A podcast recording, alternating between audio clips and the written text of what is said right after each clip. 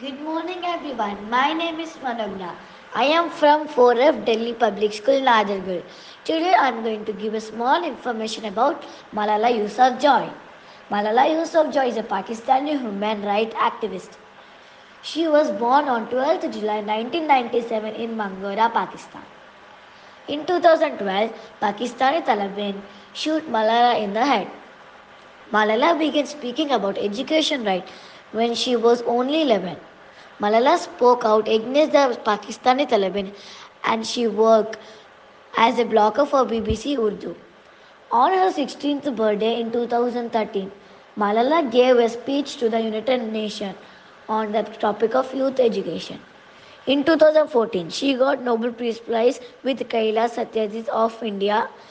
She got Nobel Peace Prize at the age of 17. At that time, she was the youngest ever Nobel Prize laureate. Thank you.